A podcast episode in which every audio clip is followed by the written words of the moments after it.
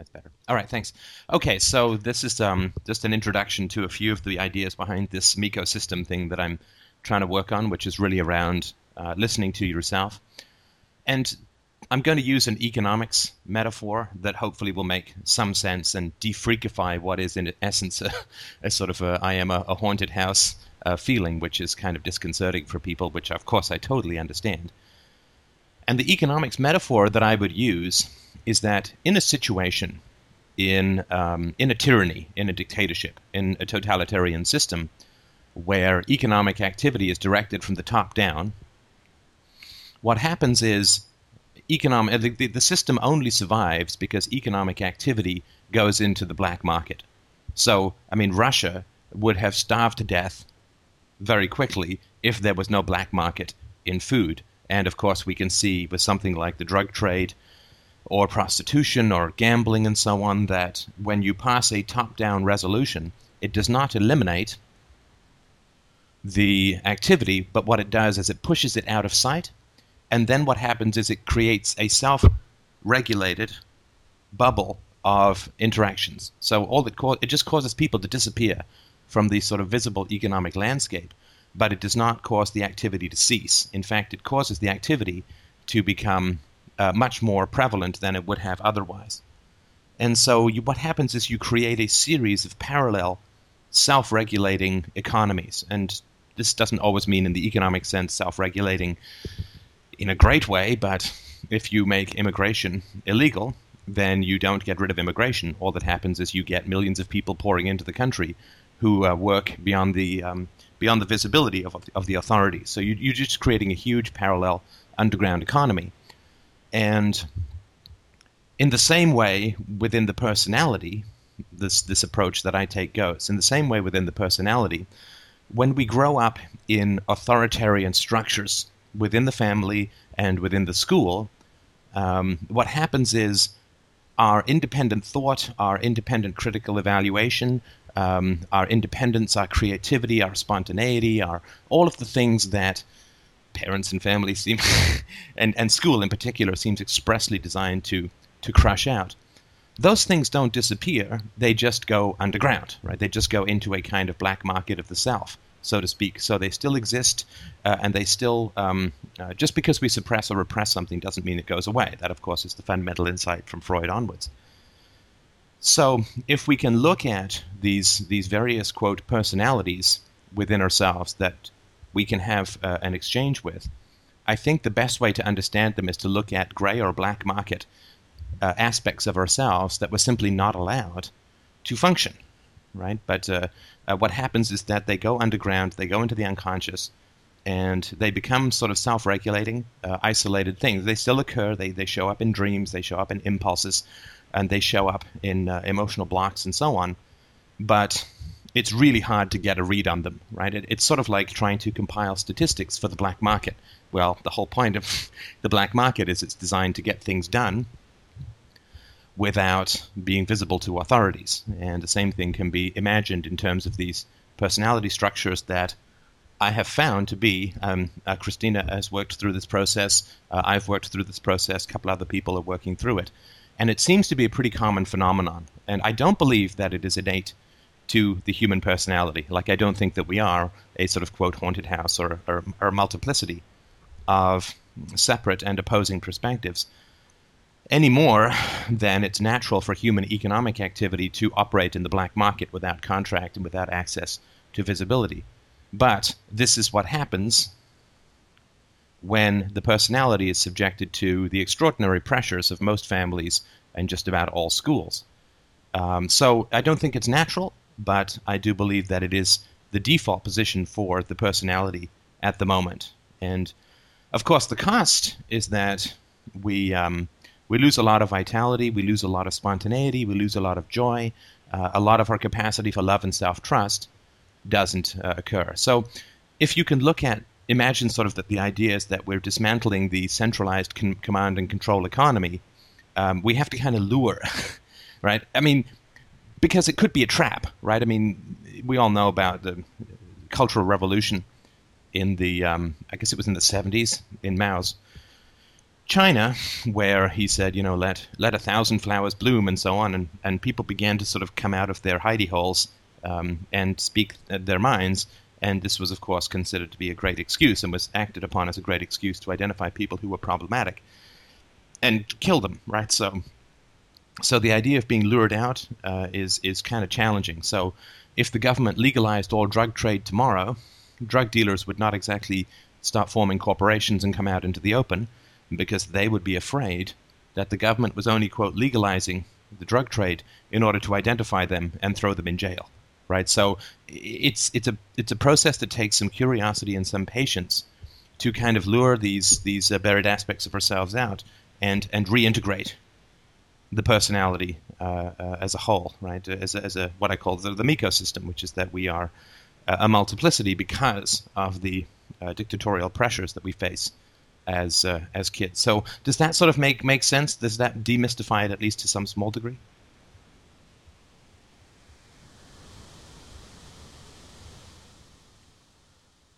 I, I, I think that makes perfect sense. Um, and I've, I've, I've sort of just intellectually, I've been on board with that whole concept all along. I mean, it makes perfect sense that um, I mean, we just know this empirically from the from the discipline of psychology, right? That um, all this stuff, um, like you say, it doesn't go away. It just becomes subterranean, and will end up um, uh, presenting itself in other ways. Yes, right. yes, for sure. But I, I, don't think. I mean, the the stuff that's relatively new is this idea that you engage these personalities as distinct personalities, and that um, because because now uh, the the pathology that is in the realm of psychology is considered to be only the result of, of more extreme and obvious forms of abuse. So most psychologists would not say that the human personality is fundamentally distorted by public schools right? They would say, well, right. yes, if you were beaten or whatever, right, then then yes, you're gonna. But they would view the default democratic public school Western uh, statist mentality as quote healthy, and of course I wouldn't, right? That's re- for me. I moved the bar quite a bit from where things are. So what they right, say, and where they well, Sorry. well, and where they well, and where they do that though, they're really they're jumping ship from empiricism in order to uh, conform. Well, yeah, for sure, for sure. Because I mean, when we have uh, the kinds of uh, you know over fifty percent of marriages fail, and it's not like all the rest are successful, uh, then the default position is not not healthy, right? So, so anyway, I just sort of wanted to go over that a little bit, just to demystify the process a little bit, and of course, because we're all pretty uh, aware of, of economics, we can. Um, uh, we can understand that from an economics perspective, this sort of black market as a result of tyranny, and that can help us, I think, uh, uh, understand the energy that's down there. Because, of course, in many ways, in Russia, the most like the, under the Soviets uh, style of command economy, a, a, lot of the most entrepreneurial and energetic people would have ended up in the black market, right? And typically did. Right, and and the same thing is true, of course. With the this is why it's so important to reclaim these aspects of the self. And Nathaniel Branden talks about this a little bit in his book, the the, the, uh, the disowned self.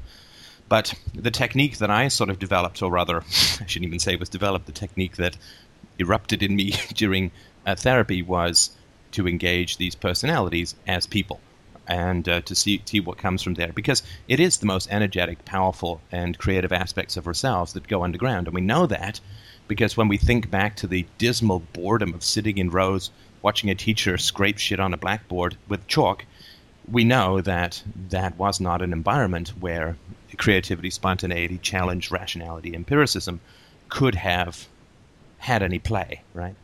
And the same thing, of course, e- even more so is true in our families. So uh, the, the, the sort of strength and humor and will to power and all that kind of good stuff that we have within us was simply, I mean, was was lived in a dictatorship, right? The, the conformity and, and uh, the conformity and frightened aspects of ourselves don't live in a dictatorship, right? because they're free to not express themselves, so to speak, right? But it's the most vital and creative aspects of ourselves that live in a uh, in a dictatorship. And this process that I went through of engaging these various aspects of myself, which I still do from time to time, I think had a lot to do with generating the creativity of Freedomain Radio, this conversation, and so on. So, again, this is a I'm not guinea pigging. I I am the guinea pig, and, and it works for me. So, so I just wanted to put that sort of out there as a as a brief introductory thing. And uh, so, Greg, your your experience of this process has been spotty or somewhat frustrating, right? Yeah, it has been. I mean, I've been trying on and off. Um, actually, uh, from from from way way before this too. I um, this whole idea of the personality as an ecosystem. I remember we talked about this last summer, and um, and I, I was sort of toying with it in my journal a little bit, and and it just always felt um, kind of um, manufactured to me, um, and and after, especially after reading um, your book, um, I mean, I can really see what you're talking about, but because because a lot of those um, uh, a lot of the narratives in that book are, are surprising even to you, right? Yeah. And that, that's what that's what catches me off guard because every time I try that, uh, it just feels to me like I'm writing a fictional narrative you feel like you're manipulating the responses, so on. Yeah, and and in and in the places where, even in the places where I'm not, it still feels um, manipulated in a sense. Like, like well, you know, you pick some voice to argue with, right? And then as soon as they agree with each other, you're like, oh well, we're supposed to be arguing, so I'm just gonna take the contrary position here. you know? So and uh, it ends up where even where they're arguing, it's kind of synthetic, right? If that makes any sense.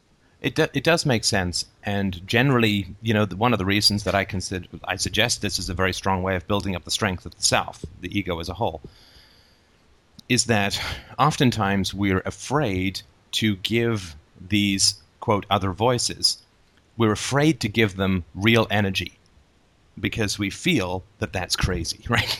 it's like that, that that that's so. What we do is we try to manage them right? In in the way that that uh, a debate would be managed, like in the way that that when you have presidential debates on television, there's uh, right. just it's so managed, right? There's no spontaneity, there's no energy, there's no right. It's it's very controlled and contrived, right? And that's that's the experience that you have uh, in this process. Uh, and I would say, you know, a man is measured in a sense by the size of his opposition, by the size of his enemies. And I think that the more energy we pour into these opposing voices within our head, the uh, the stronger we will become, right? Because because we we um the, the more opposition we, we have, the more our inner voices argue with us, and, and the more credibility we give them. And I was just saying this to Nate with regards to his own posts of that, the stronger we become. And but that process is is very counterintuitive, and that process really feels like you're losing control.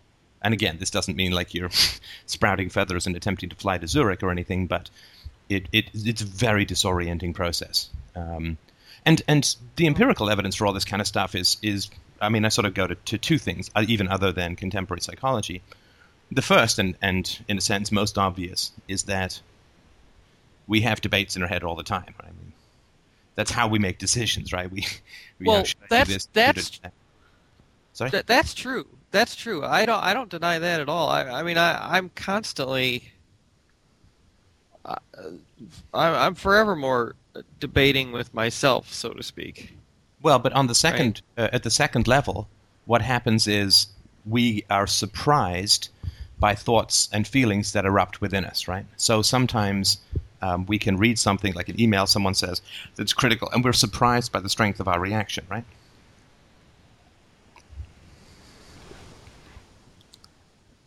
Yeah, yeah, I, I, yeah, I could see that. And and it's that surprise when we're surprised by aspects of ourselves that means that we have non-integrated parts of ourselves, right, that are kind of operating in an independent uh, sort of black market state. But the second a piece of evidence that I would provide for this multiplicity of personality thing is um, movies and plays, right?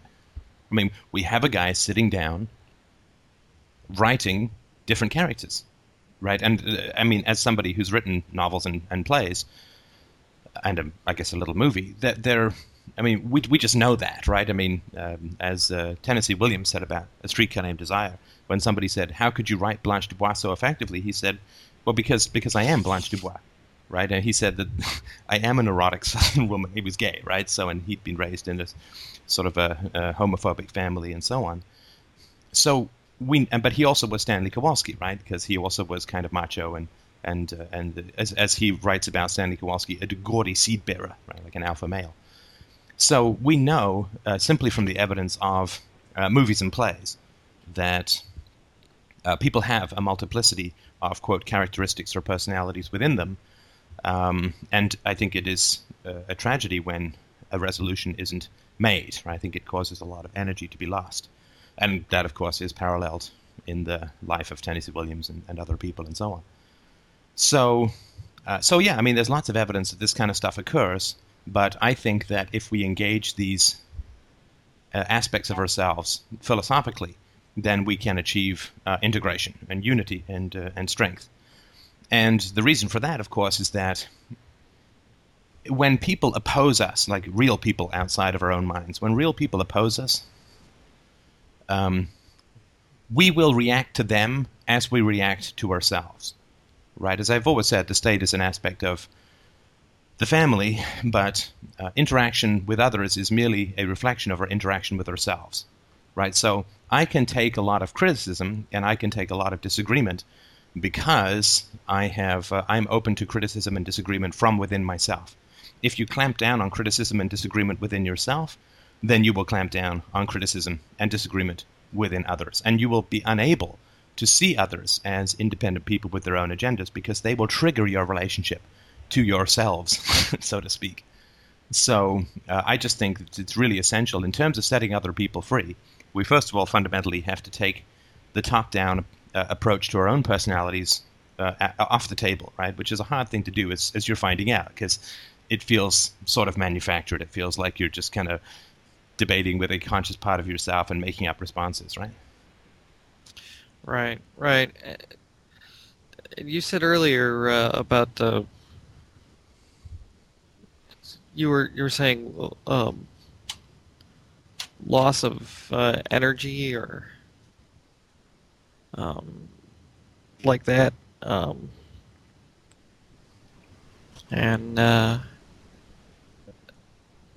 and and I guess and and and and you were talking about this fear of uh, loss of control, um, and and to me it just feels like um, there's no control to be lost? Well, but there is control to be lost if you feel that you are manufacturing responses. Uh, like I'm if you feel like I'm arguing with some aspect of myself, but I'm manufacturing responses, then there is still control to be lost. Because because right because you're controlling the responses. Well, if you are right maybe maybe there is no maybe there's nothing this this would be the theory right again we, we can't prove it at the moment but that would be the theory well i feel like well whenever i'm doing this it feels to me like i've just i've just busted into a cemetery thrown open the crypt doors and said fly be free go go and the skeletons are just staring back at me well sure you know? well sure but that's because you are the only one acting right? Um, like it's not a negotiation, and you're also not approaching these skeletons with humility, right? Well, you're in control of the situation. You're saying, "Look, you're in a prison, and you need to be free. I'm going to throw open the doors. I'm managing the whole situation. I'm in control. I'm setting you free." Like it's an ego-driven exercise, right? Oh, I see what you're saying. and you're also portraying them in yourselves as, as dead, right? But but here's the important thing to understand. You think that these skeletons are in a prison or in a crypt, right? Entombed or enclosed in some manner. Mm-hmm. But to these skeletons, you are the one who is in a prison.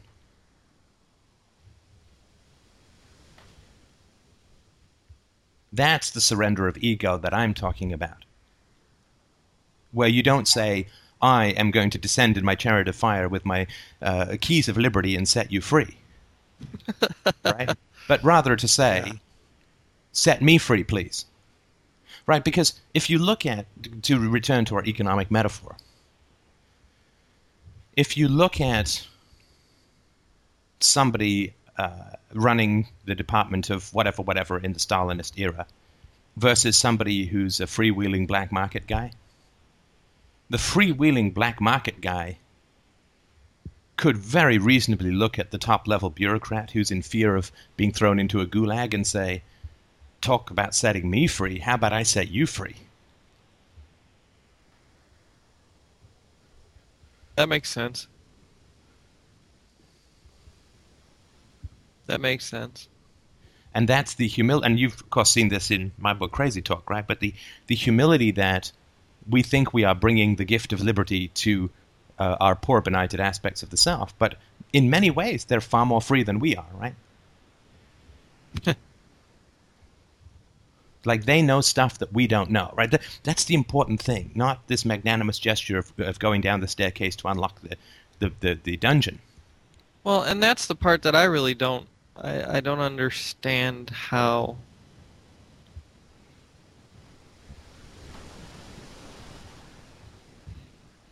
I mean, I, I can't know more than I know. What do you mean?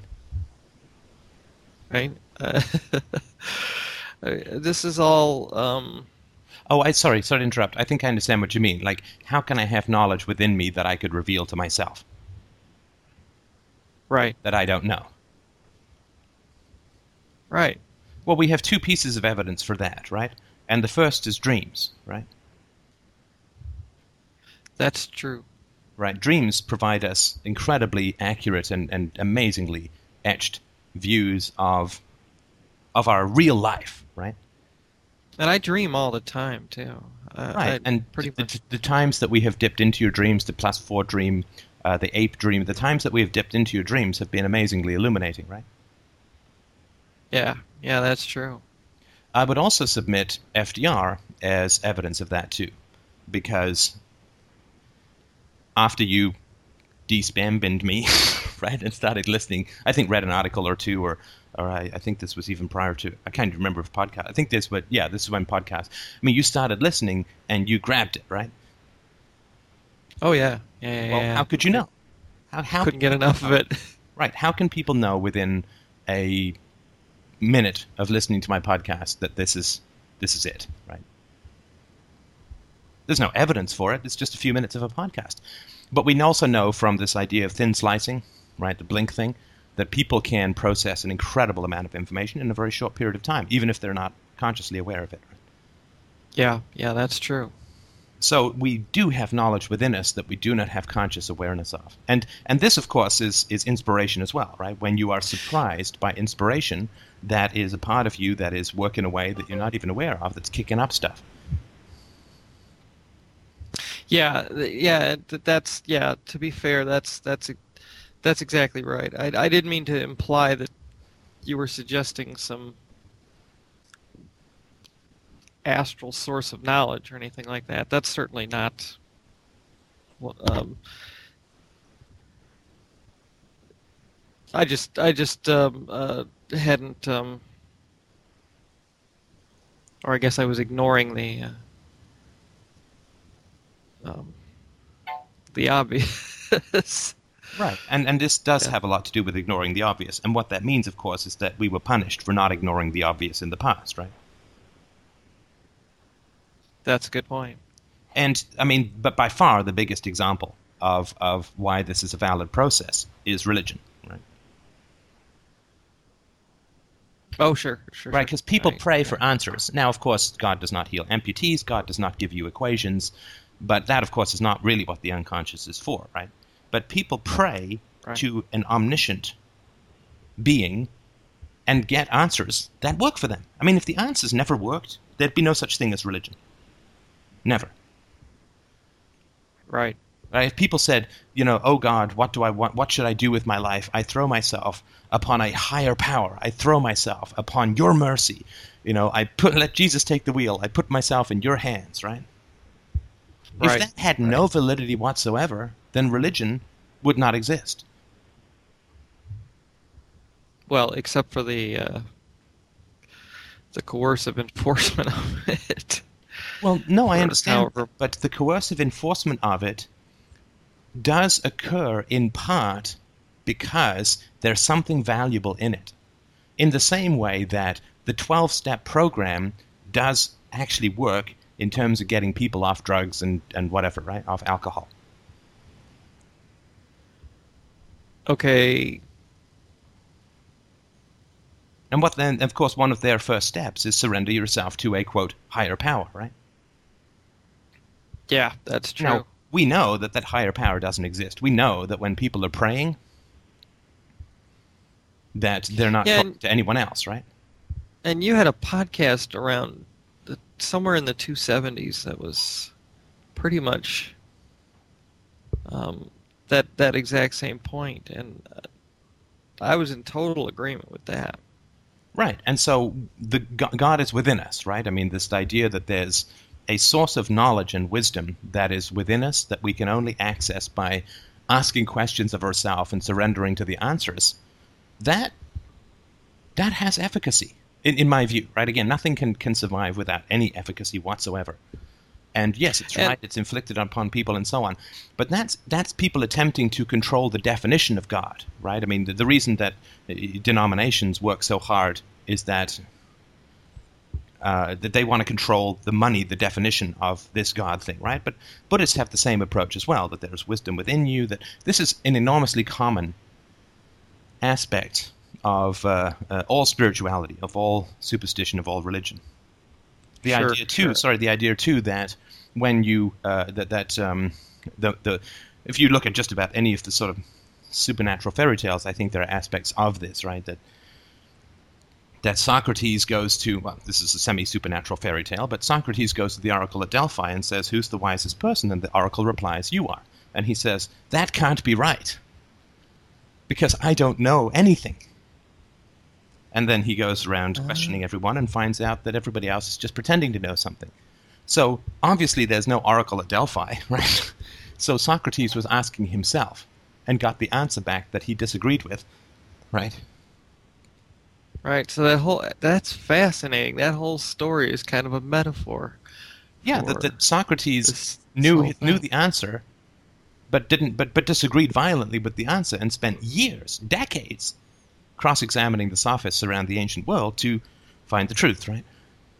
Yeah. Which he already Yeah, knew at the beginning, right? yeah. Yeah, that's And- that's really interesting. we, we can also look at the uh, the uh, uh, the idea or the argument that a murder victim will haunt the vicinity until the murder is uh, the murderer is brought to justice, and then the ghost leaves in peace, right? Uh, I'm not sure I follow that metaphor. There is a well, you know the metaphor, right? Like uh, if you Yeah. kill someone, then the ghost haunts the place until the murderer is caught, and then the ghost can depart in peace. Right, right, right. I'm familiar with the. I'm not sure how it sorry. applies here, though. Uh, what it means is that there is a knowledge of a murder and also the knowledge of a murderer that is in everybody everybody's mind, and they can't rest easy until justice is served, right? Because obviously there are no ghosts, right? There's just ideas in people's heads, right? Right, right. So they know that there's a murder. They know that there's a murderer, and uh, until they admit that fact and, and justly deal with the perpetrator, they can't sleep easy, right? They can't rest. Yeah, yeah, yeah. yeah So this sense. idea that there's knowledge within us that we just don't know, which can be shocking, surprising, annoying, right? All that kind of stuff. And Socrates, of course, talked about this quite openly, right? That that he he had a um, a- a demon on his shoulder who would always be uh, calm and quiet if he was doing the right thing, and yet would uh, become restive and and uh, uh, tense, uh, and he would feel frustrated or irritated if he was doing the wrong thing. And he learned to trust that demon on his shoulder, as he called it, to guide his actions. Right. Yeah, yeah. Of course, there's no demon on his shoulder. This is the same. This is the same part of him that had the answers, right? Right, right, exactly. Yeah, that's exactly right. So we we have. Uh, and again, this is not clinchy evidence, right? This is just some supporting evidence that it's not that bizarre an idea. But we have uh, astounding levels of wisdom and insight and intelligence within us, but we can't make it. You know, they're not puppets we can stick our hands up their butts, right? We actually have to surrender to what is quote called a higher power or whatever, right? Well, and I mean, just um, my own experience over the last three or four weeks or so. I mean, I, I, I it, it's kind of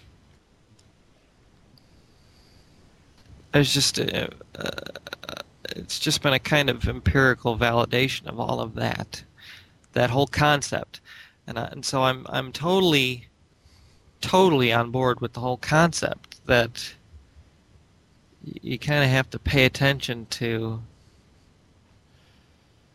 to every aspect of yourself. Right? Well, but and, you see here, this is this is where I would say that you get it and don't get it, right? And, and you are a guy who's not unfamiliar with the concept of self-control, right? So, the reason that say you get it but don't get it is that you still think that you're going to free the dead, right? That's true. Right? So there's not a vitality and a surrender. Like you're bringing them to life. You are like Frankenstein creating life. Be free, come back from the dead, and so on, right? Which is not, I would say, surrendering yourself to a quote higher power. But you're still in control okay. of the process, and you are the hero, and you are the one with the energy, and you're the one who can magically bring people to life, and so on, right? Well, but but I just, I mean. I mean, sorry. Uh, let me just sort of frame why why I would view that as distinct. If you had said to me, "I'm dead, locked in a tomb, and my voices are coming to free me," that would be pretty powerful and quite different, right?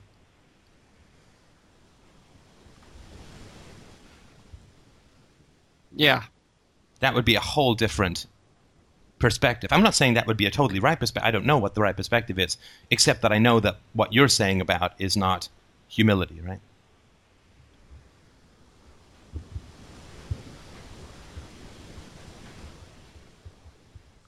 Well, I, I guess I'm I'm I'm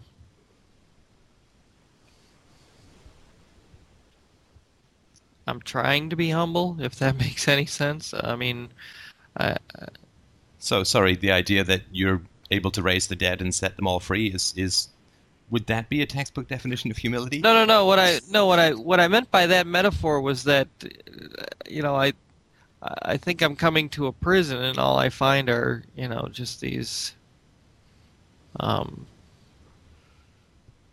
lifeless mannequins that I'm sort of yelling at, telling them do something, you know, say something. right, but if you're if you're going talk to me. Right, but if you're going in search of a life force and you find only bodies, you're in the wrong place, right? And I can guarantee you, and again, I apologize for all the freaky shit that we're talking about totally in advance. I recognize how lunatic it sounds, but let's just play with it and see what happens, right? But sure, I guarantee sure. you that the bodies that you think you're looking at which are your other aspects of the self. The bodies are, in fact, how you look to them. You're looking into a mirror with their eyes, right?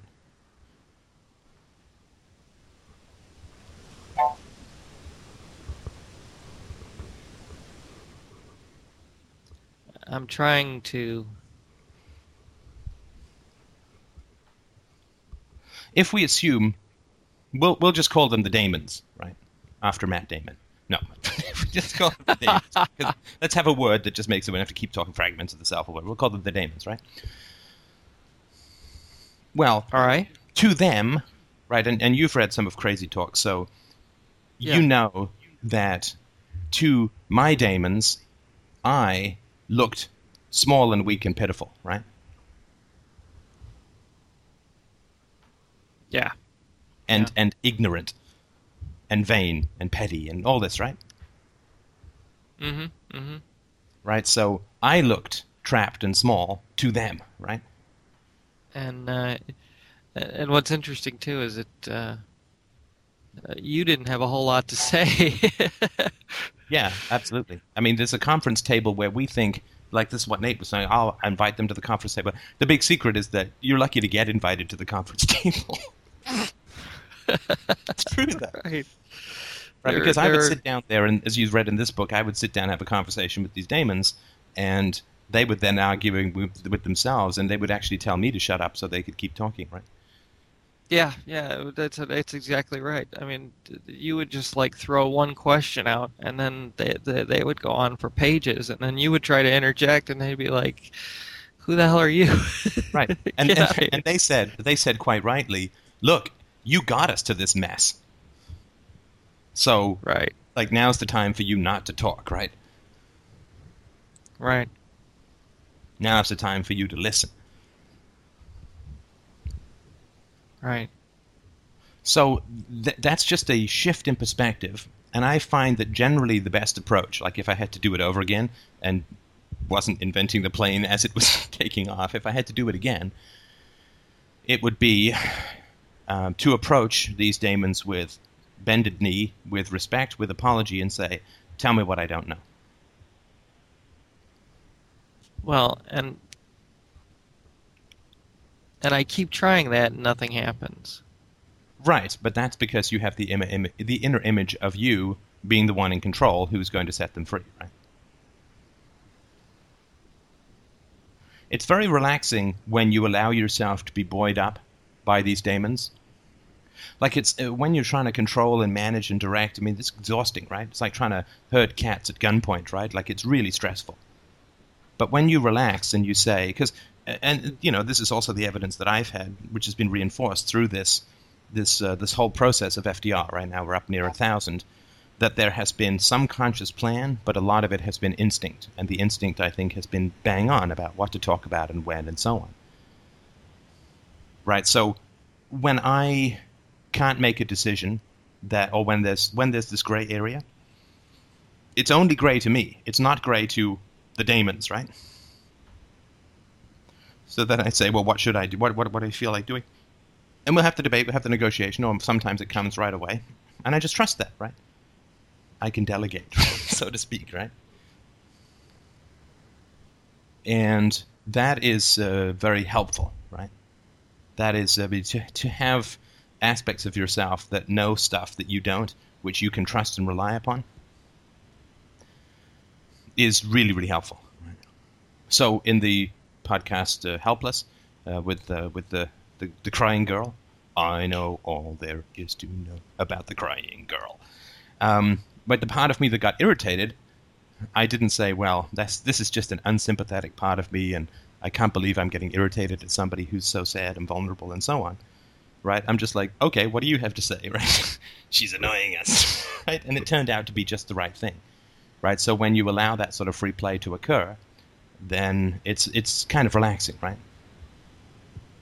You don't have to think everything through. You don't have to overanalyze everything and so on, right? Like there's there's amazing power in these instincts, but um, but the challenge is, of course, how to get them to talk to you, right?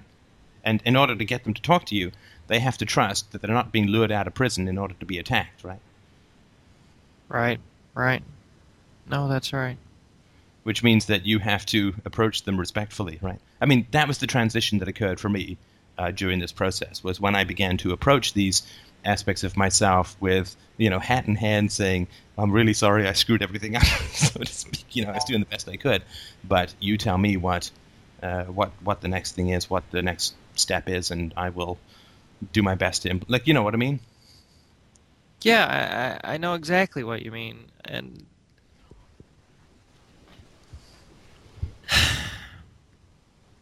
and you don't know how to do it, right? Because it doesn't doesn't work for you. Well, I, I think I'm doing it, and and obviously I'm not. I mean, because nothing ever happens. Okay. Well, what is the um, uh, what is the daemon's name, or what can we refer to him or her as? Uh, that that at, at the moment that is the the the pressing one. Is it self criticism guy? Is it who is it? Um.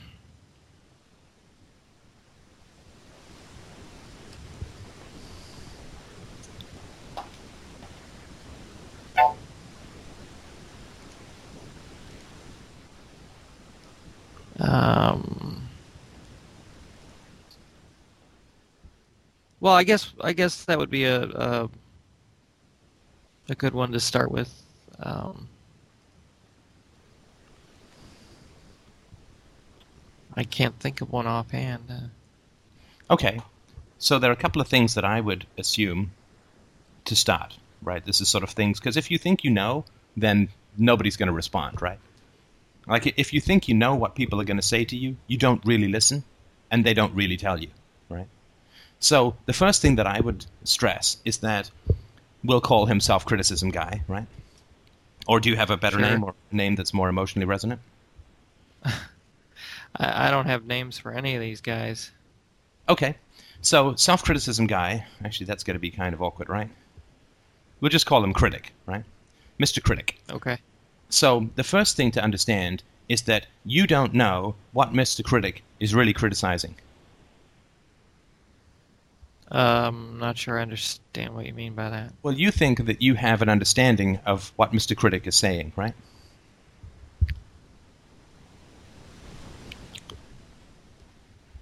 Like when you think of your own self-criticisms, you think that you you understand where they're coming from and, and what the content is, and then you oppose, right? So when when Mr. Critic attacks you, you'll, you you provide evidence to the contrary, right?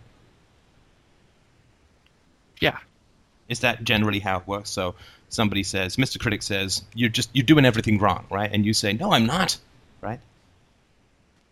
Yeah, basically, yeah. Yeah, well, that doesn't work, right? Well, no, because it always it just ends up uh, just uh, uh, no, you're not. Yes, you are. No, you're not. Yes, you are. Right. Of. So what's happening is that you're dealing with the surface level of the criticism, right? You're, so Mr. Critic says, um, you, you send an email to the wrong person or whatever, and it says, well, how come? Why don't you check things more carefully before you just up and? And it's like, well, I do. Accidents happen. Blah blah. Doesn't matter, right? All this kind of stuff, right? So you're dealing with the surface level of the criticism. So you're like a married couple who are fighting about dishes, who doesn't get that it has nothing to do with dishes, right? yeah, that's an interesting way to put it. but it's somewhat valid, right? And as long as they keep fighting about dishes without understanding that it's not about dishes, the fight will never end, right? Right. That's right. the what I RTR usually do is I just well, and what I I mean, the criticisms are usually valid, so I just I just do that. Right. So okay, well, I'll be more careful in checking the emails and so on, and then something else comes up, right? Yeah. There's a Windows noise that's kicking around in the background. I don't know who's got that, but if you could turn your mic off, if you that'd be great. But um, so, and this is what I talk about in the RTR book about a fixed, um, uh, a fixed topic that couples will fight about rather than getting to the root of, of the problem, right? So you think that you know what Mr. Critic is criticizing, but I guarantee you that you don't, because if you did, he wouldn't be doing what he's doing. Okay. So, for instance, when a mother nags her children, it's never about the specifics of what she's nagging about. She's expressing loneliness or frustration or rage, or it's, it's always something completely unrelated that's just bubbling up in that manifestation, right? Sure. Well, you say sure, like I'm not sure you're sure. Uh, no, I mean, uh, I'm I'm agreeing with it. Um, Yes, but it sounded more like a concession to move the point. Just to me, right? It could be wrong. It sounded more like a concession to keep the point moving.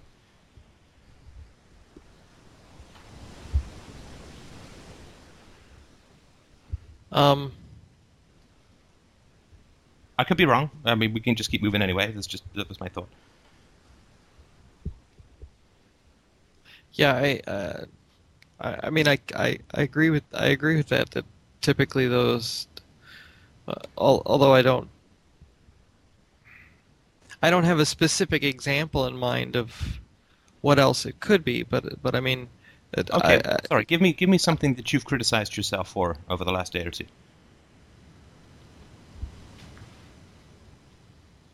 all right. Um,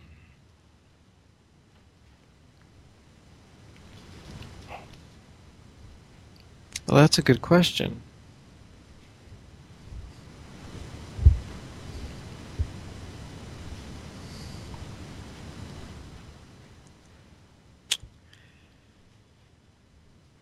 Well, um, Do you want me to give you one if you can't remember? sure. Okay. Well, I think that what you've criticized yourself for over the last day or two is your strong reaction to trollfests.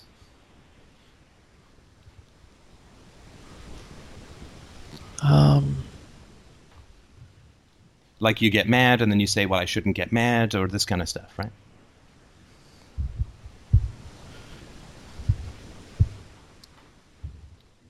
well, it's more like why can't I? Right? I don't really Why can't I? What?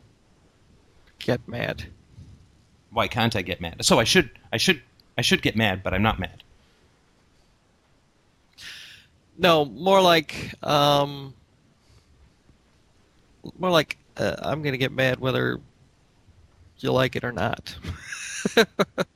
Whether Right. is, am, am I the you in that sentence?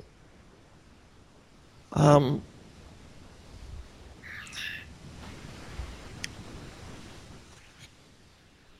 man, this is really confusing. um, You're making it confusing, right? I mean, because you're normally a very clear communicator, but here is where things get a little bit knotty for you, right? Yeah, So there's there's Yeah. some funk here, which is good, right? Because when we approach the fog, we're approaching the black market, right? yeah, I suppose that's true. I mean, the drug true. dealers have lookouts, right? but uh, all right, so uh, I'm. I guess what I'm saying is I'm not convinced that that's real. That was really a, a, a self criticism.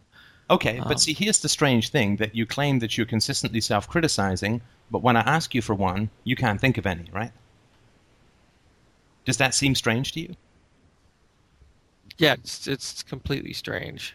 Okay, and that means that it's useful, right? Well, and also maybe I'm just, um, I don't know, maybe just sort of. Um, I mean, I, I could just be self uh, claiming that I'm self criticizing just to, um, as a, a a Me Too kind of a thing, right? Like you don't think that you really do self-criticize, but you're saying that you do for some reason. Yeah, But that would be an act of self-criticism, right? I'm not good enough if I don't self-criticize, or I'm missing something if I don't self-criticize. Like if you self-criticized out of the sake of conformity or feeling that that was what was necessary as part of this particular process, that would be an act of self-criticism, right? I'm missing something if I'm not self-criticizing. I'm not doing the right thing if I'm not self-criticizing. Oh, that's that's an interesting point. Yeah. right? Because conformity is self is avoiding self criticism. It's not avoiding the requirements of others. It's avoiding self attack, right? As I mean, every time whenever we're outside the power of our parents or the teachers or whatever, when we become free, young, and twenty one, then it's uh, uh, it's it's ourselves that we're that we're avoiding the criticism of, right? Other people don't have any direct power over us. Right. Sure. So yeah, so I, I think that um, the problem may be that the whole thing is fogged for you, right? Not that you ask questions of, of these aspects of these demons and you don't get responses, but you don't even know what questions to ask, right? Consciously, right? That's absolutely true. I yeah, exactly. I mean, when I sit down and I try to write this stuff out, it's just like okay, um, you know, where to begin, right? And so I would just Well, see, but that's of- the thing is that you think that you begin. Okay. All right, so you're like the cop, you're like the DE agent, DEA agent running down the drug neighborhood shouting, "Come, it's safe to come out," right? I suppose. I suppose, suppose. right? See, here we are back in Switzerland, right? there are many people in Switzerland, right? Well, uh,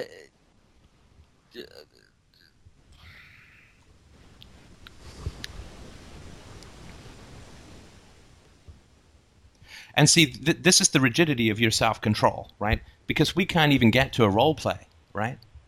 Because you you have an enormous investment. This is just my thought, my theory, whatever. It doesn't mean anything other than it's my thought and my theory.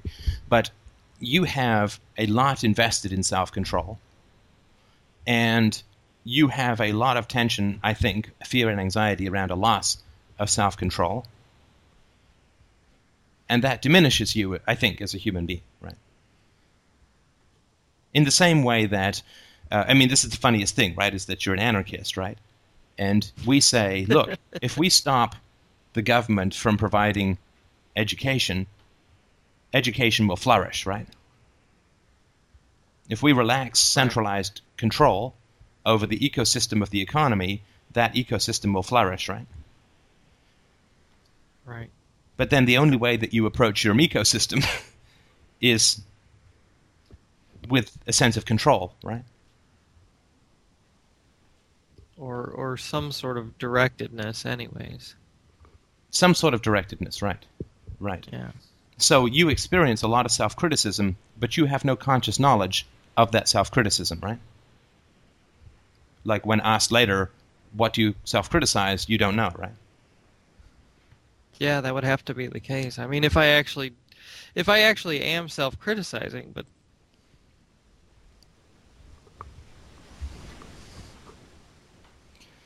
Sorry? but but but it, I mean, it could be the case that that uh, that I'm. I don't know. Maybe not. Well, look, we all self criticize, and that's healthy. We, we all, everybody self criticizes, that's healthy. And I think that if we would ask just about anybody who's known you for any period of time, does Greg criticize himself? What do you think they'd say?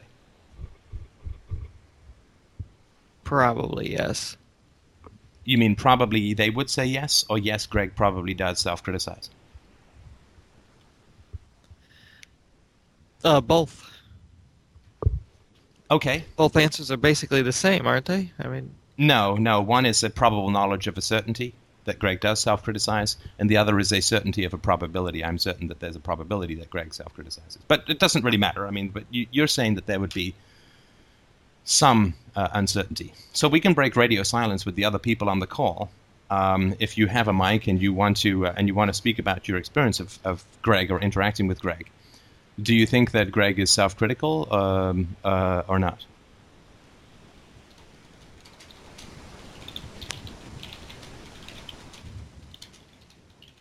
I'm just typing this into the chat window as well.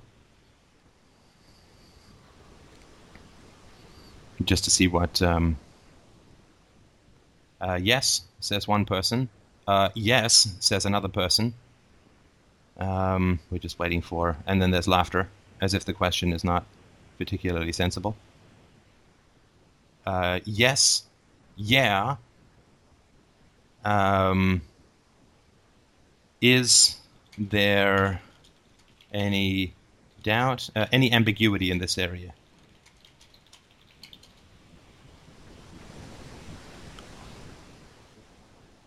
No, no, not really. Nope, not a bit, none. Zero, zilch, no, laughter. So there may be a little bit less ambiguity in other people's uh, um, uh, perception of this than, than you have, right? right? Um, Ada. Sorry, just continuing. So empirically, again, this doesn't mean anything other than this is just what people's experience is, right? It doesn't um, doesn't mean anything. But right, um, right. but other people experience you as, as self-critical, uh, without any doubt. Okay. Does that does that? Again, this is nothing other than this is other people's. So you had a prediction of other people's experience, right? Sure, sure, sure. Which turned out to be. Oh, sorry, Greg's inner voice has sabotaged the Skype apparently. But uh, sorry, someone got dropped. but um, but you, you had a prediction of other people's responses to your levels of self criticism, which turned out to be not accurate, right? Well, uh, That doesn't I mean that they're that I- right. Sorry, that doesn't mean that they're right. And it doesn't mean that you do self criticize, but in that specific prediction, you weren't correct. No, I'm I'm uh, I'm I'm I'm perfectly um, uh, I'm perfectly okay with accepting the verdict of of the group. Absolutely. Um, but what I'm saying is that I I don't I wasn't making any kind of prediction. Yes, you were. Because if I, I said if you were to guess how other people would, would judge your level of self criticism, there was ambiguity in your prediction of their response. Or you, you predicted that their response would be somewhat or to some degree or whatever, right? Right, and and so, I, I mean, the thought that that came up was sort of um,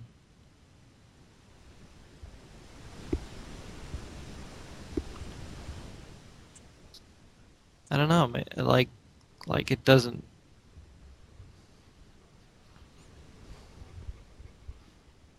All right, this is gonna sound I guess callous, but the thought that came up was that I, I that it didn't it didn't matter to me one way or the other how they answered. Right. Okay. Okay. So let's let's talk to this part of you that's callous, right? Because this is the part that's floating up, right? Okay. Okay. So, uh, Mr. Callous, or whatever we want to, we can just call him Greg, Greg C, rather than Greg G. But um, uh, so we just say, and and just try and let this part of you answer, right? Because it's a perfectly valid and healthy part of you, right? So you don't care that people think you're self-critical. Yeah. Okay. Yeah, that's right. And uh, tell me a little bit more about that. Um, just uh,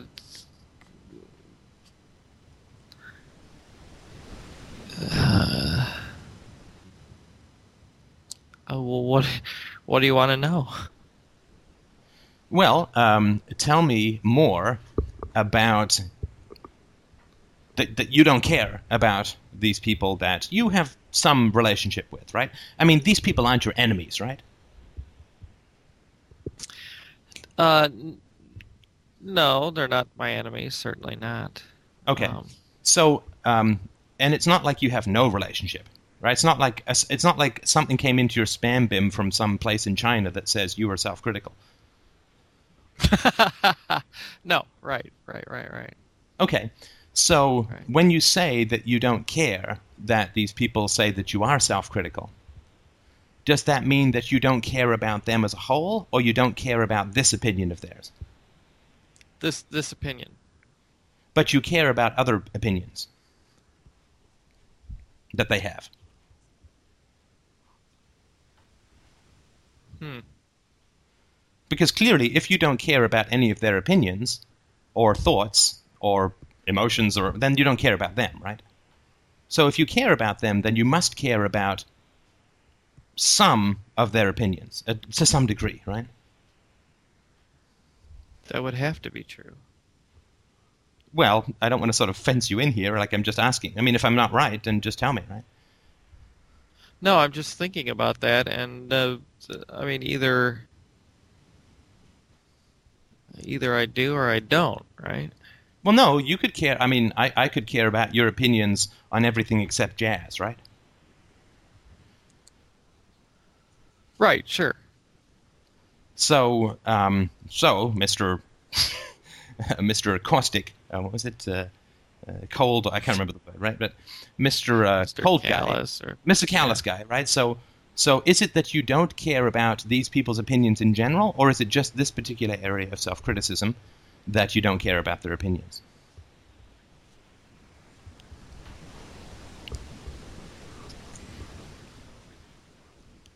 Hmm. Now here, see here's the problem is that when you heard other people role play, and this is just a comparator, right?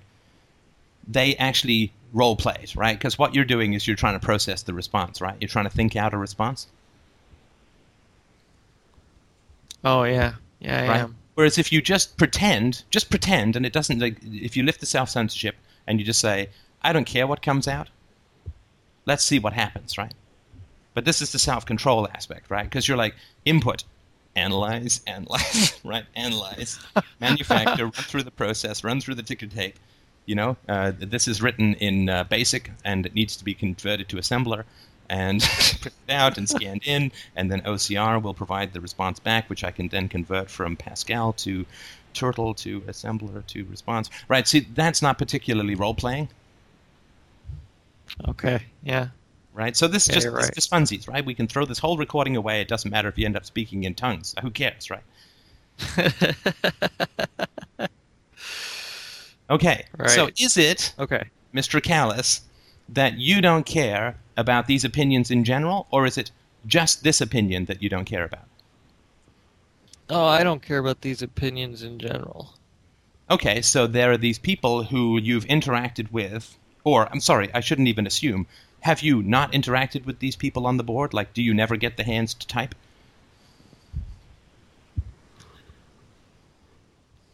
Um. Uh. Um. Okay, let me ask it another way because I can sense interference from Mr. Blocker. so, let me ask it another way. If you don't care about these opinions in the chat window, I would assume that you've never particularly talked to them, right? Well. That that well that would that would have to be true if uh Well, see, I'm not asking whether it would have to be true. I'm asking about you, Mr. Callous's direct experience. Have you ever talked with the people in the chat window? Have you ever raised your head and glared at them and said, I don't care about any of you people? no. Okay, good. I mean, that would sort of make sense, right? Because if I don't care about people's opinions, I don't interact with them, right? Right. Okay, Right. so so you believe that these people are not worth listening to, right? You'd have to if you don't care about their opinions, right? Yeah.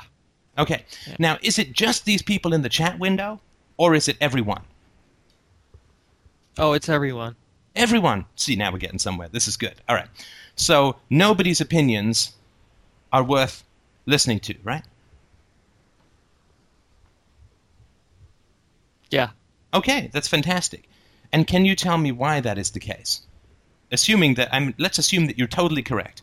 That everyone's an idiot or manipulative or whatever, and I'm totally willing to accept that as a premise. Maybe you're completely right, and this is the one thing that we've been missing to to to live a, an even happier life, right? Why is it that nobody's opinions are worth listening to? What is the nature of those people that makes them dismissible? Well, because See, you know, don't pause. Just tell me. Just just let it all out. All the disgust with people. because everybody just wants something from you, I guess. I'm sorry, that didn't sound very callous. I mean, callous people don't ask if their opinions are okay, right? right, so dredge up the dyspeptic Titanic, right? the misanthropic Vesuvius, the the uh, the Atlantis of antagonism, right? So, Mr. Callous, tell me why people should not be listened to. What is it that they're trying to do that makes them so unworthy of being listened to? Uh, because they all suck. Excellent. They all suck. Okay? Tell me about their suckiness. Maybe you're completely right. I'm totally open to this thesis. Tell me about the depths and n-dimensional multitudinous of their suckiness? Because uh,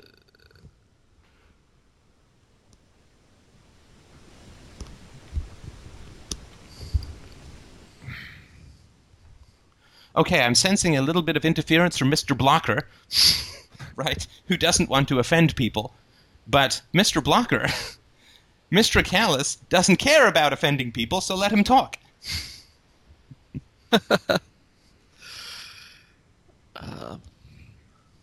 and maybe he's right. Maybe everybody does suck. We'd better listen. well, uh, of course he's not right. Ah, see why you talking. Mr. Callous is got the microphone. Mr. Callous, tell me about how everybody sucks.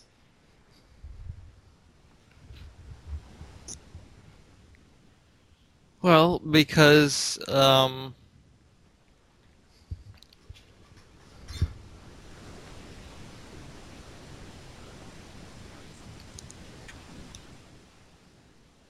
yeah, because because Oh, Mr. Callous, I cannot tell you how disappointed I am. Because you came across so strong, and now you're like, uh, uh, and I don't think that's you, right? I think that you're running things through the committee, right? Through the censor, right? But I think that you have very strong opinions about why people suck, and I think you really want to tell us. Doesn't mean we're going to do anything. We don't even have to publish this as a podcast, but tell me, why do people suck? What do they do to you? What is their agenda? What is it that makes them so sucky? um, manipulative, um, um, cynical, um, um, self-important, uh, deluded. Um,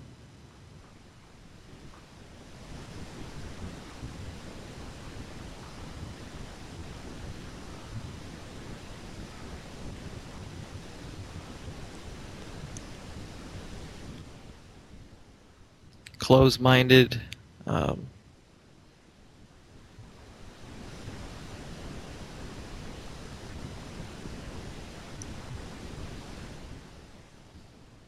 hateful. Excellent. Okay, I appreciate that. I think that's damn good. Okay, so people are manipulative, cynical, self important, deluded, closed minded, and hateful. So, why do they seek to interact with you if this is who they are? What is their goal? What is their purpose? What do they want?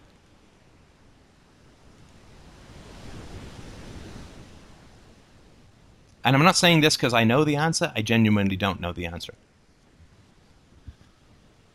Yeah, that's a good question. if this is who people are, why do they interact with you? Why do they ask you questions? And I'm, you have every reason to believe what you're believing. Let's go with that. Right. So I'm not asking you why they interact with you as a way of deflating this perspective, but of illuminating it further. If it is true that people are manipulative, cynical, self-important, deluded, closed-minded, and hateful, what is it that they're after when they interact with you?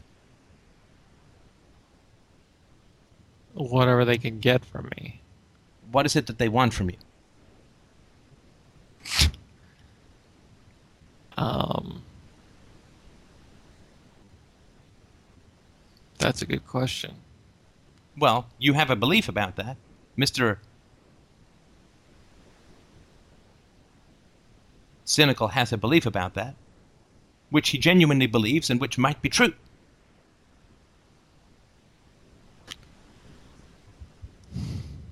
So, what does Mr. Callous perceive these hateful people as after when they interact with him?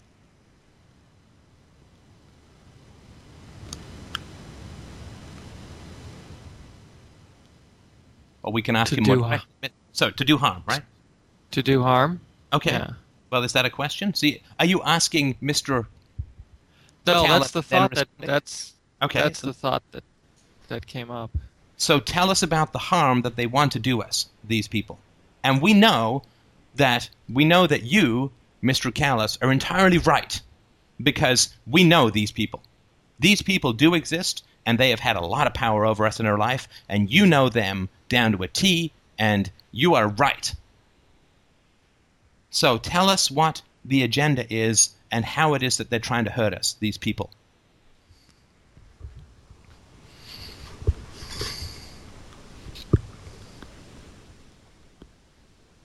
They want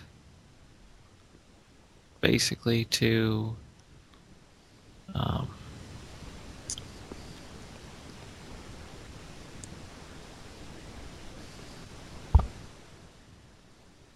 to humiliate, really, I think. Now, what is the process when I ask that question? What is the process that occurs? Are you introspecting to find the answer?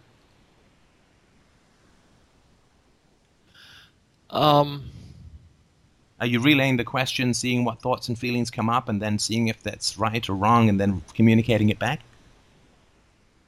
well, well, well, yeah. I mean, But that's not how this works. Again, this is just my theory, doesn't mean anything, right? But the thought is, or the idea, or the approach is, and what you've heard other people in terms of the role play do, right, is they just answer, right? They don't relay, they don't figure it out, they just hear and answer, right? yeah, but I, I don't, I don't have an automatic answer. I think that you do. I think we should work with the since it's worked so universally with other people. I think that you do, All right. Well, and I think you're putting a lot of strain, in a sense. oops, What? Are you there? you cut out there for, you cut out for just a hair of a second there. Ah. I think that you're putting a lot of strain on yourself to try and do all of this relaying, right? This is the overthinking part, and this is the pauses, and this is the right. This is the. If you relax control over yourself and you assume that there's that you have the answers already, but you don't know them, and you need to relax instead of because you're working harder to come up with these answers, right? Than you would if you were just in a resting state, right? yeah, that's true. Right. So then we know it's not genuine, right? We know it's not authentic. Right, but when I go into a resting state, there's nothing. No, that's not true. If there's nothing, it's not a resting state. So let's just, again, pretend that you're in uh, an acting studio, pretend that you're playing a character, pretend that anything that you want, that means that you don't have to analyze these responses. Pretend that we're just doing an improv, right? And you're playing a guy called Mr. callous right? All right, but then I'm just going to be making up answers. Well, you don't know that.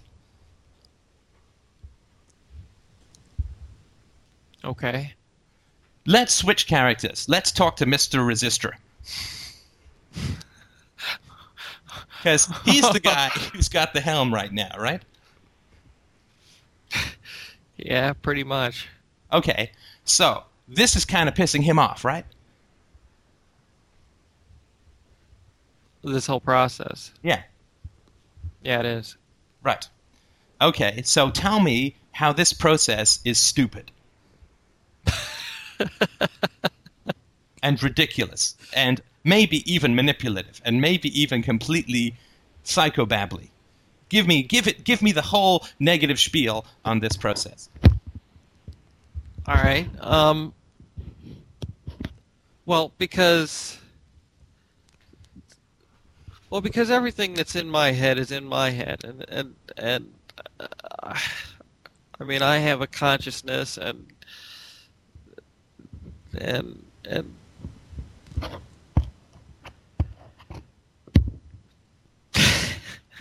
I mean, it can't be any other way. I mean, what I say goes, right? I,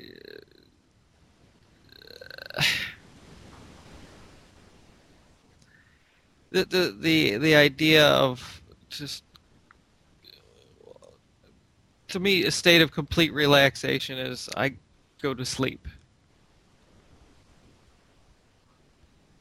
Okay, but how does this process make you feel, Mr. Resistor?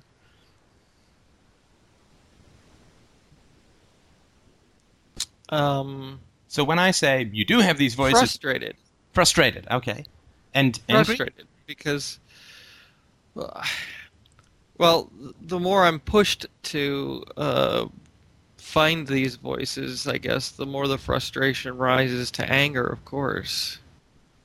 Okay, and Um, tell, me, because- tell me about the anger. because because i because i i can't make it work right. So you're kind of been asked the impossible, right? yeah Because I'm saying that um, not making it work is what makes it work, but the only thing that you know how to do is to make it work, right? whoops now you confused me Well, if I say that the only way to get control is to lose control and all you know, know how to do is to turn the dial of control up, then I'm asking from you the impossible, right? oh yeah I, yeah i guess that's true in his case it would uh, Okay, so from the perspective of the guy who totally hates this process, and maybe completely right, maybe this process is total bullshit, right? Maybe it's to- maybe everybody else is playing along. Maybe it's I'm totally open to that thesis. Maybe it's complete nonsense, or maybe and see this everybody this is where Wait. Sorry, go on. Well, and see, this is where this is where I um. Uh,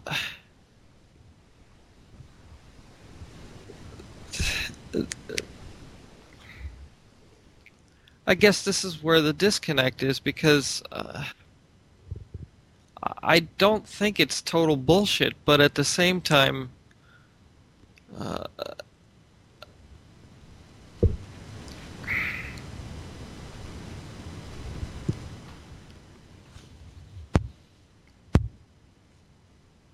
I mean, I don't think it's total bullshit. I mean, it, obviously it works, and when I've seen it played out, it it seems to it seems to work. But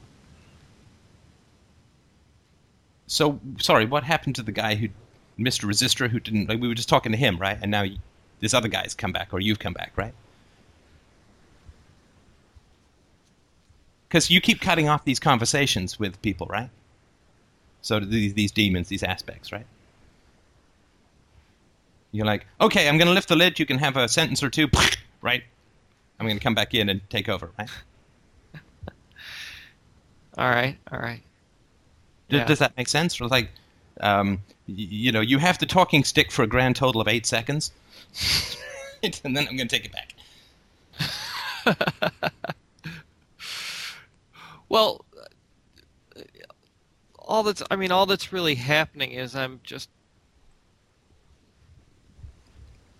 putting a wig and some clothes on on my own doubts, right? And and propping it up as a as a separate person, and that, that just to me.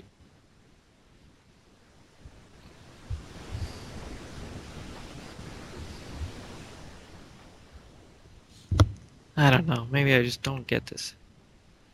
Oh, you totally get it because this is the one thing that you won't do, right? Because I mean, in terms of following this philosophy, you've kind of thrown yourself into it heart and soul, right? Yeah. Right. So, so this is the one thing that for you would be the costliest part of the conversation, and everybody has that part, right?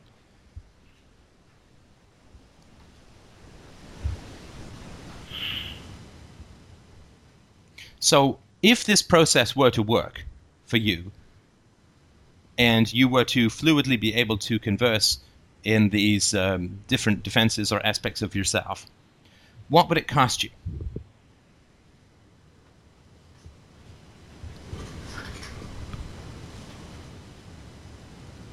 What would it cost me? Like, what would I be giving up? Yeah, what would it uh, what would it cost you, right? What would I lose? What I have to spend? Um.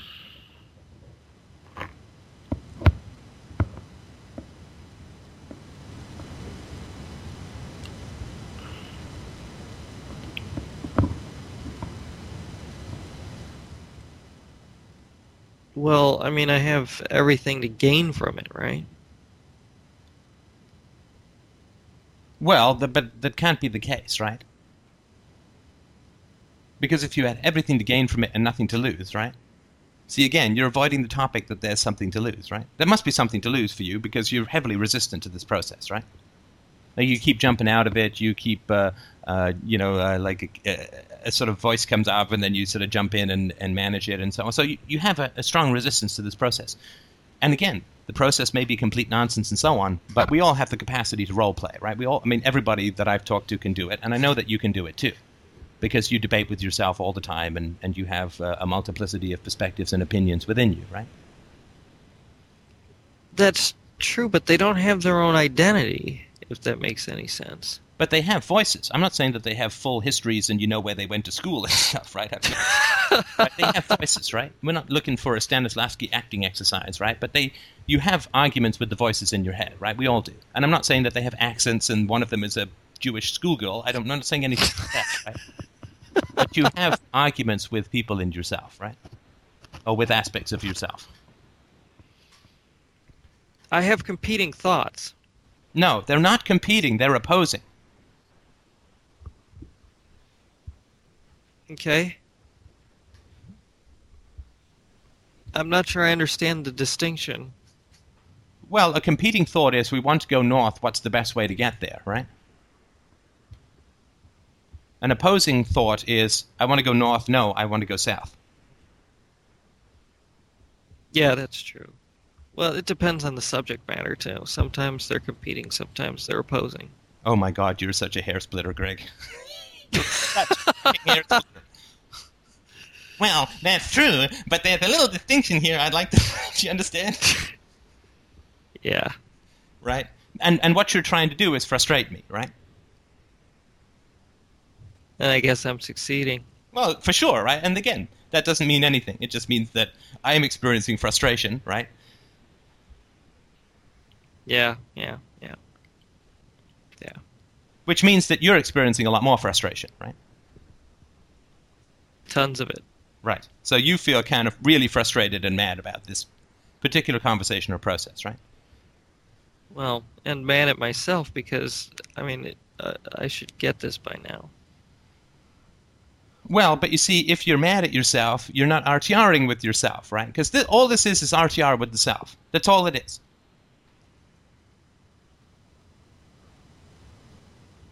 Yeah, you're right. That's all this is.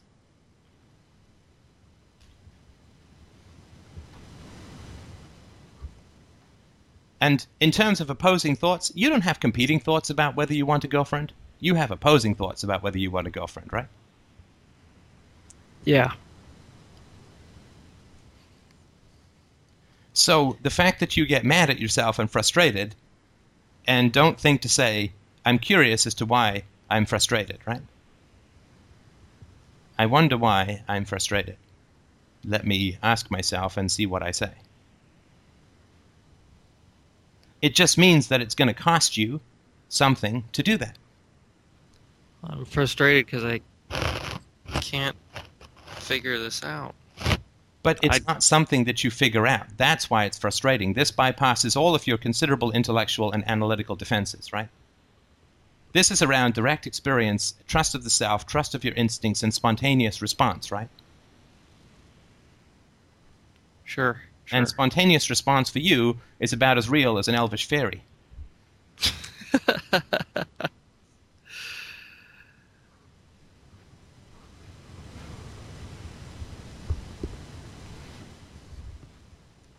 Yeah, I don't even know what it would look like. Right, right, right, right. And that's the fundamental self criticism, right? I must vet everything before it goes out.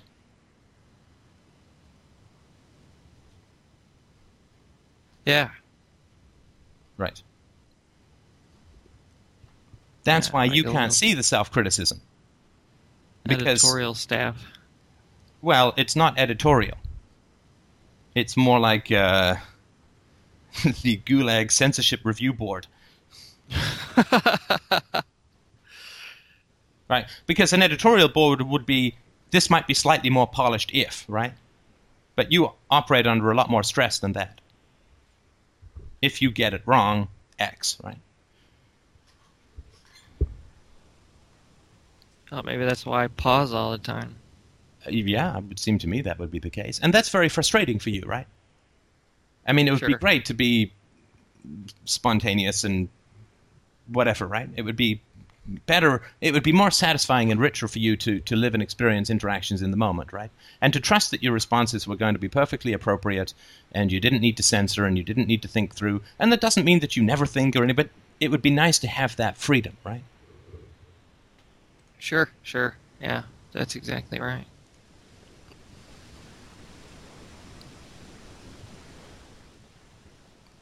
There would be. Right, right. Right. So how do I get there?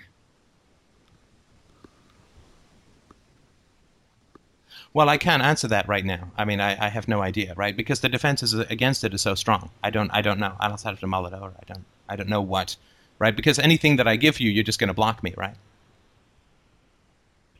I don't want to. Oh, look, of course you do, right? Come on, own that, right? Of course you do.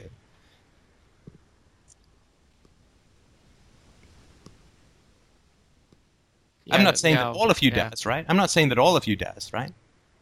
Yeah, you're right. You're right. But you absolutely, did, completely, I would totally just- want to, right? yeah, if I didn't, I would just do it. Yeah, and you'd, you'd, you'd maybe get it wrong, right? Maybe it would be like completely, but, but, but you won't let yourself do it, right? Well, but there's uh, you can't get it wrong, right? There's no getting it wrong. Yes, but that's not what part of you thinks, right? I mean, a pretty dominant part of you, right? That there's some disaster that will occur if this clicks, right? If this works. Right. Right, that something's gonna like I'm gonna end up saying something that's gonna really be not good. Right, that you're to burn some bridges, that you're to say to me, uh, Steph, you know this manipulative, cynical, self important, deluded, close minded, and hateful person is actually you, Steph. Who's pushing me to do this, uh, who's not listening to me. Like, you know, you, you, you might burn bridges with me. There's some disaster scenario that that will occur if this if this happens, right? Yeah. Right. So that's that's Yeah. the censorship, right? That's the self control. That's the self uh, um, management, right? Or self censorship. Well, I mean, because what does it say about me that I think those things about people? Right. You're assuming that everybody doesn't already know. Say again? Well, you're assuming that people don't think that you're cynical about people.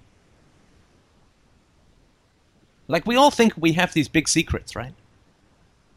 That if if I hide these things, right? If I don't say these things, then nobody knows, right?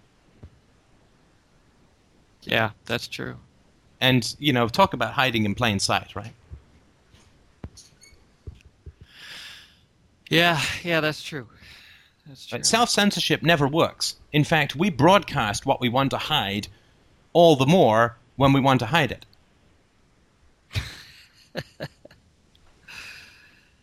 That's a good point. Well, you know that with other people, right? When people are acting tough, do you believe that they're tough? No.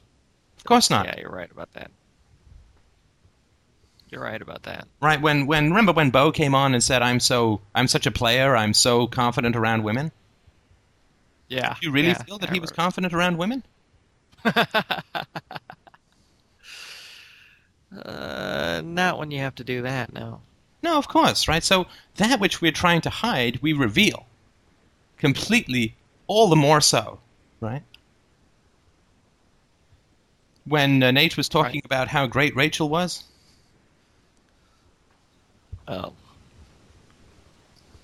That was pretty obvious. yeah, well, tell me one that's not, including yours. I don't want people to know that I'm cynical and skeptical of people.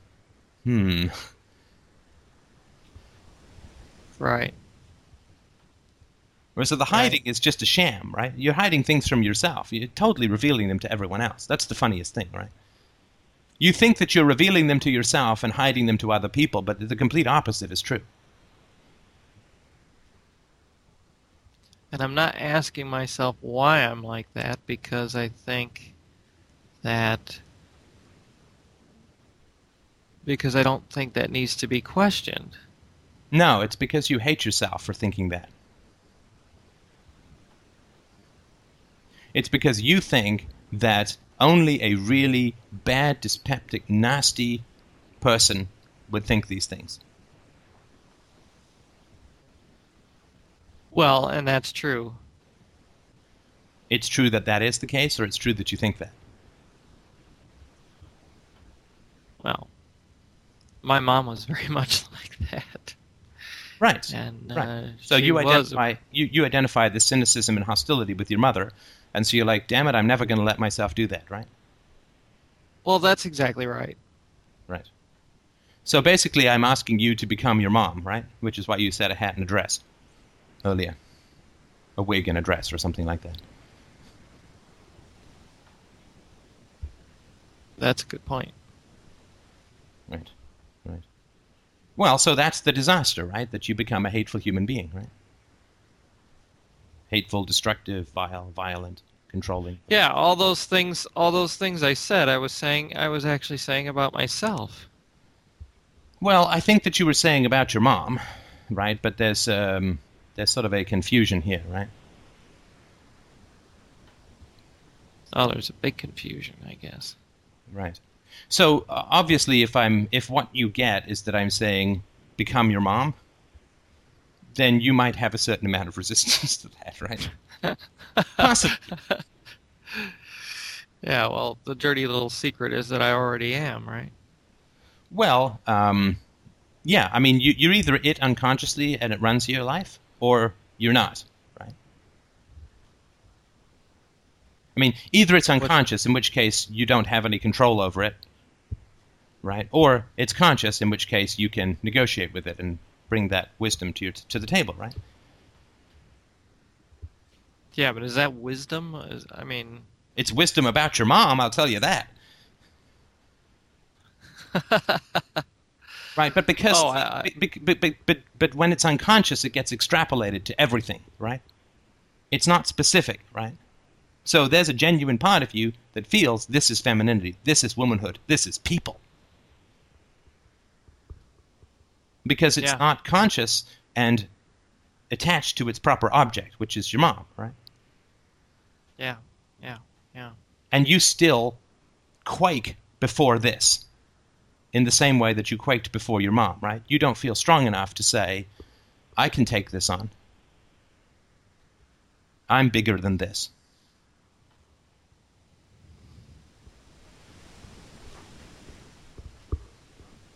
Well,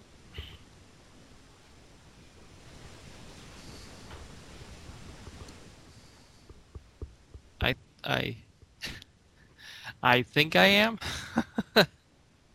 Well, no, but because But when I asked you I- to, to give voice to the callousness, you wouldn't do it, right? yeah, I couldn't do it. You're right. Well, I think you could. We don't have to do it now, but but you could, right? But the block is that you feel that it's bigger than you. And that's how it always looks when it's unconscious. Right? We look down and the water of the unconscious magnifies everything. We think, "My god, if I let this demon out, he's going to take me over. I'm going to lose myself." But he only looks big because he's underwater, right? Bring him up, he fits in your hand. Yeah, that's a good point. That's a good point.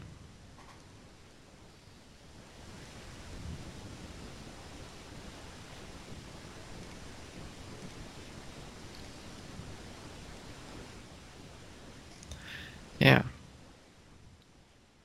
and that's why I say like we can only be bigger as big as our biggest enemy, right? That we're willing to take on, right? So uh, if you, t- you take this on, and, and the, the how, I don't know. I don't. It's have to mull it over, right? The um, the uh, the how is is going to be a trick, right? It's going to be tricky, right? It could be writing, it could be conversation. I don't know. But being comfortable with the hatred that you have for people is essential. It's essential because otherwise, it's uh, it's the mafia, right? When stuff's underground, it's violent, right? The mafia is violent because it doesn't have courts, right? If you legalize drugs, it's no longer violent, right? Yeah, but uh,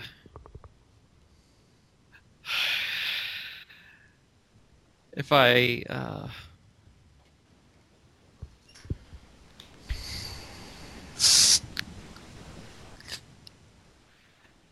if I legalize my misanthropy, uh,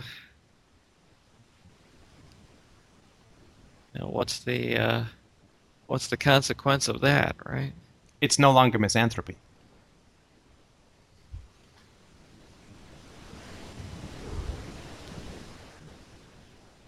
How so? Well, in the same way, you say, well, God, the mafia is violent enough when it's illegal. Imagine if we legalize it.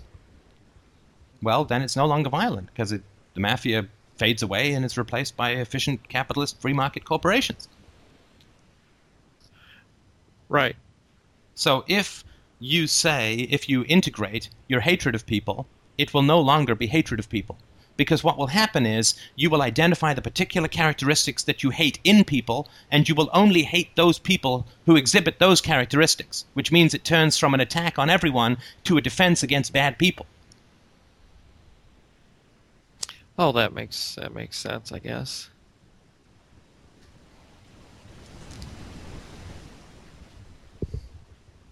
But I guess I just I I'm I'm um, trying to follow the, the the logic or the process here.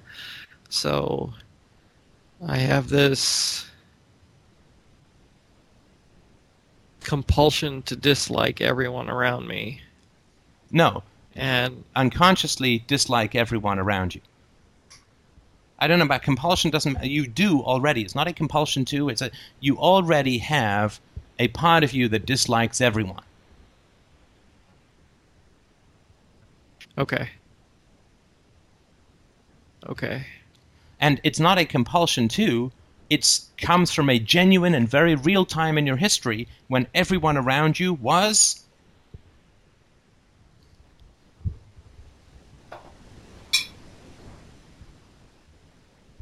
Shitty. Yeah, dislikable. Right? You think it's prejudicial, but it's empirical for certain times in your life.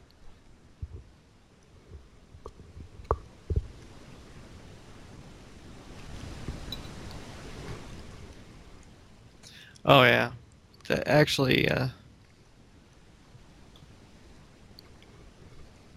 yeah, that's true. Right. It's not a compulsion. Like, That wasn't just a- thing, right? It wasn't just adults either. It was it was Everyone. it was everyone. Classmates, teachers, extended family, parents, siblings. Yeah, yeah, Everybody was hateful, right? yeah. At the time, it was. Yeah, Right. right. So it feels crazy to say that everyone is hateful, but you've had direct experience of that. But I also realize that that, that it that, that you know situations change, right? People don't, don't stay that way, and What do you mean people don't stay that way? no, I mean uh, what I mean is, um, I mean I don't. Uh, I'm not living at home and going to school now, right? Greg, So this is look, stop. This is what you got to do.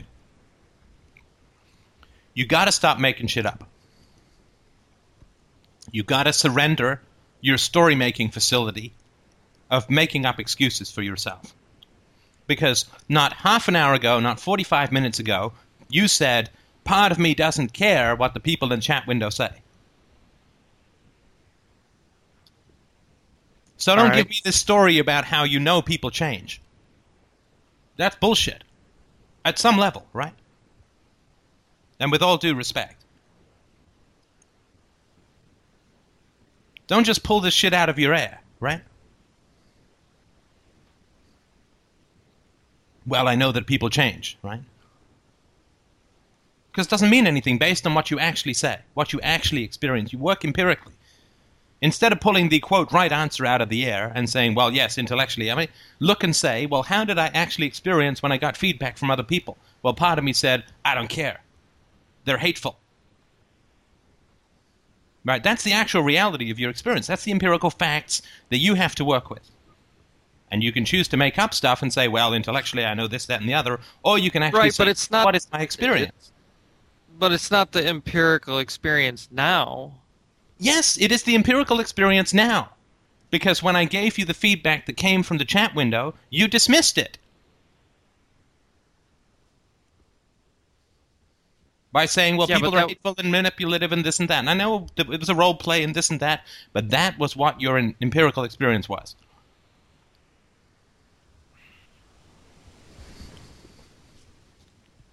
That was my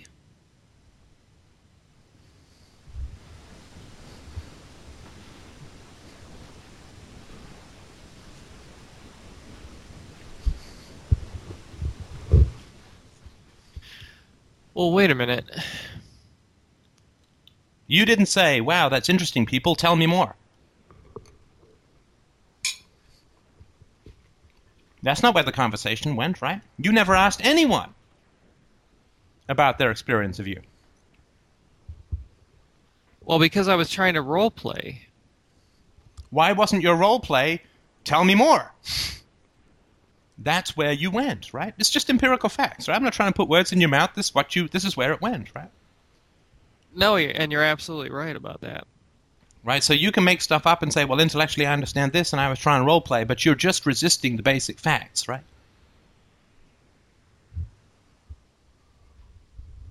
Yeah, but what I'm saying is that wasn't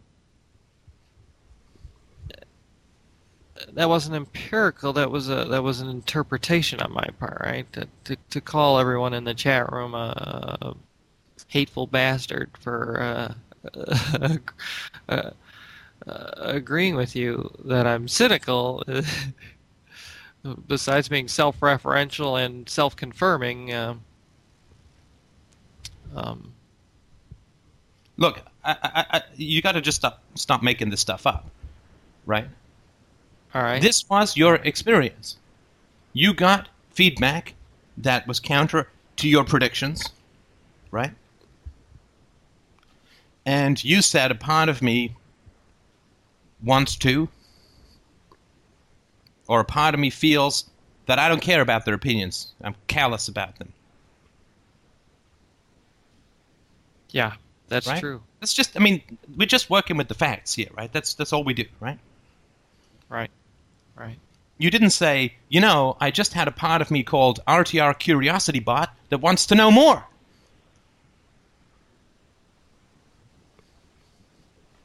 That's also true.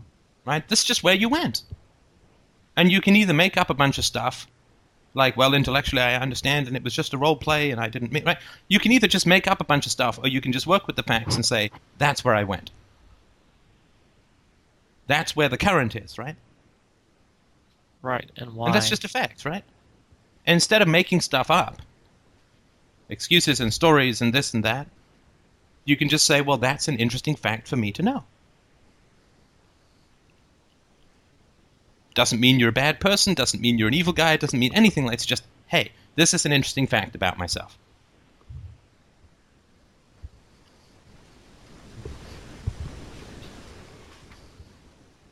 yes.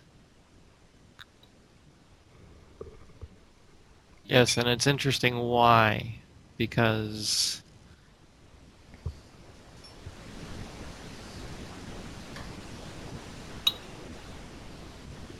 because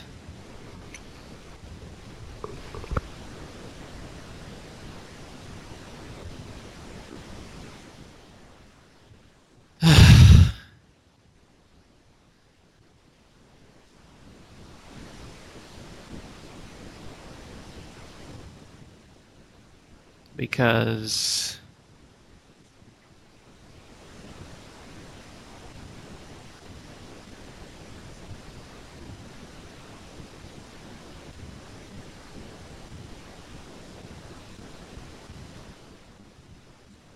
Well, because one, because it's a disconnect, obviously.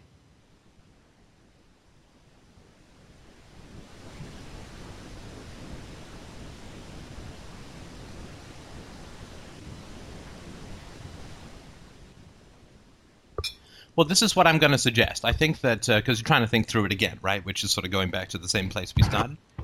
So I don't know how not to. Well, sure you do because you know exactly what to block, right? Right. If you say, "I don't know how to cross a minefield without triggering a mine," and you've just walked across a minefield without triggering a mine, then I'm going to say you probably do, right?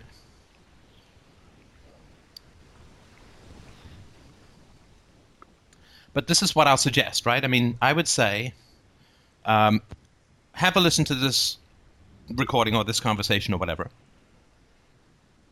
and just note down the facts of your experience, right? Without judgment, without stories, and just say, okay, well, what does this tell me about where I'm at at the moment in terms of certain aspects of my thinking?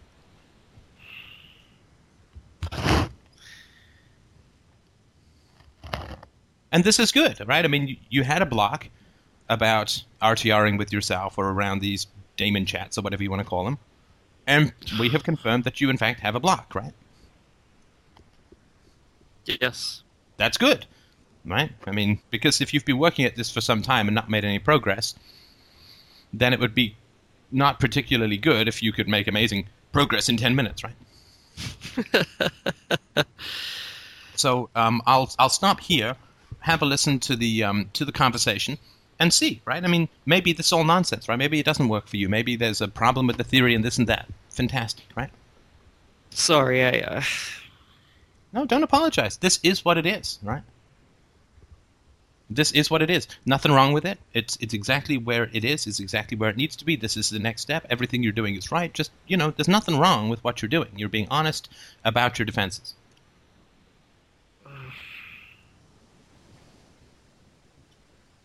And uh, the, the fact that the role play didn't work does not mean that there's anything wrong with you. It may be that there's something wrong with the theory of the role play.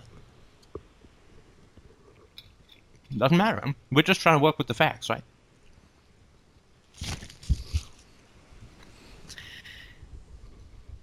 Yeah, but. Uh...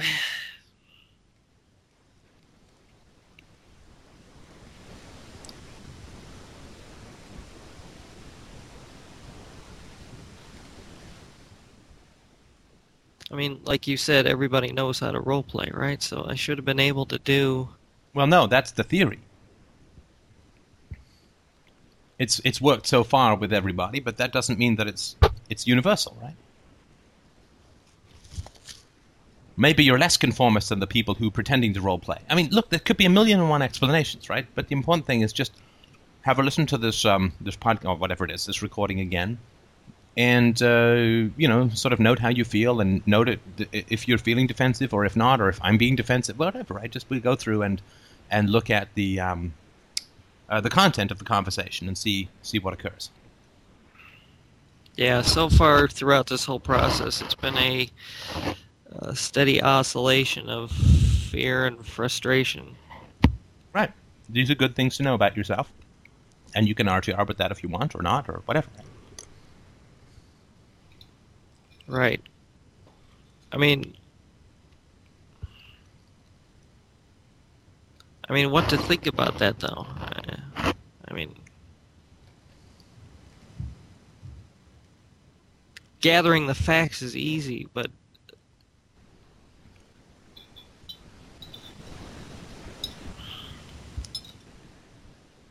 identifying some sort of hypothesis about them is, is where I get stuck. Right, right. And you will be stuck there until you don't want to be stuck there, right? That's that's up to you. And again, this is all nonsense because you say, well, how do I become unstuck and so on. But the very question, of course, assumes that there's a trick which you can manage and control, right? But it's around relaxing. Anyway, that having been said, yeah. Um, let's uh, let's stop and we can have a listen to this again, and we can revisit re- revisit this uh, question or issue uh, if you want, and see if there's a flaw in the theory or in the application or something like that, which is totally fine, absolutely possible. But uh, I will uh, I will send you a copy of this so that you can uh, you can have a listen. All right, thanks, man. All right, man. Talk to you soon. All right, bye. bye.